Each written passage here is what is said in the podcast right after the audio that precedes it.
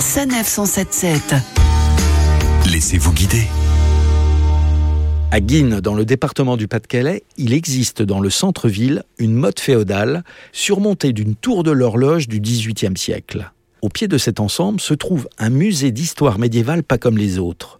Céline Dumont, responsable de ce musée, nous présente une activité insolite que peuvent faire les visiteurs. Alors, autre possibilité à la tour de l'horloge, eh bien, c'est de vous mettre dans la peau d'un chevalier et de revêtir les différentes parties d'une armure, par exemple l'armure du chevalier Bayard. Donc ici, c'est la malle du chevalier Bayard.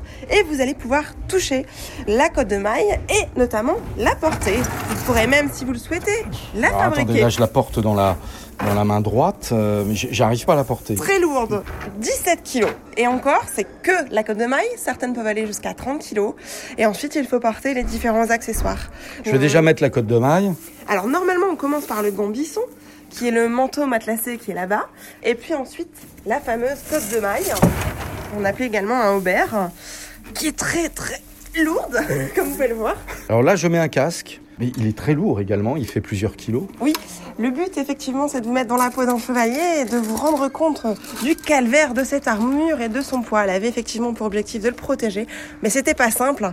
Donc là, vous avez un casque, euh, donc le homme, euh, avec petit trou qui vous permettent de voir effectivement. euh, Et de respirer aussi, parce que euh, enfin, j'ai le nez qui est écrasé sous le casque. Je vois pas grand chose, et en effet, il y a des petits trous qui permettent de respirer, mais enfin, on respire pas très très bien. Quand on sait que les chevaliers utilisaient ce casque pour se protéger la tête, mais dans une phase de combat pendant la guerre, c'était insupportable à porter. Tout à fait. Euh, à savoir également qu'on vous présente aussi euh, des armures qui ont été euh, également portées à la Renaissance et dont le but était plutôt effectivement de pavaner, de les utiliser notamment durant les tournois de chevalerie.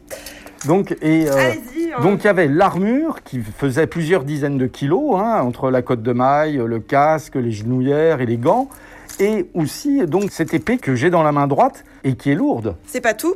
Vous aviez également le bouclier pour vous défendre, qui également était euh, différent selon les chevaliers, puisqu'il euh, il avait notamment euh, les emblèmes qui étaient représentés sur ce bouclier. Donc, par exemple, la fleur de lys, qui était l'emblème du roi de France. Pour préparer votre visite, toutes les informations sur le site tourdelhorlogeguine.com. Retrouvez toutes les chroniques de Sanef 177 sur sanef177.fr.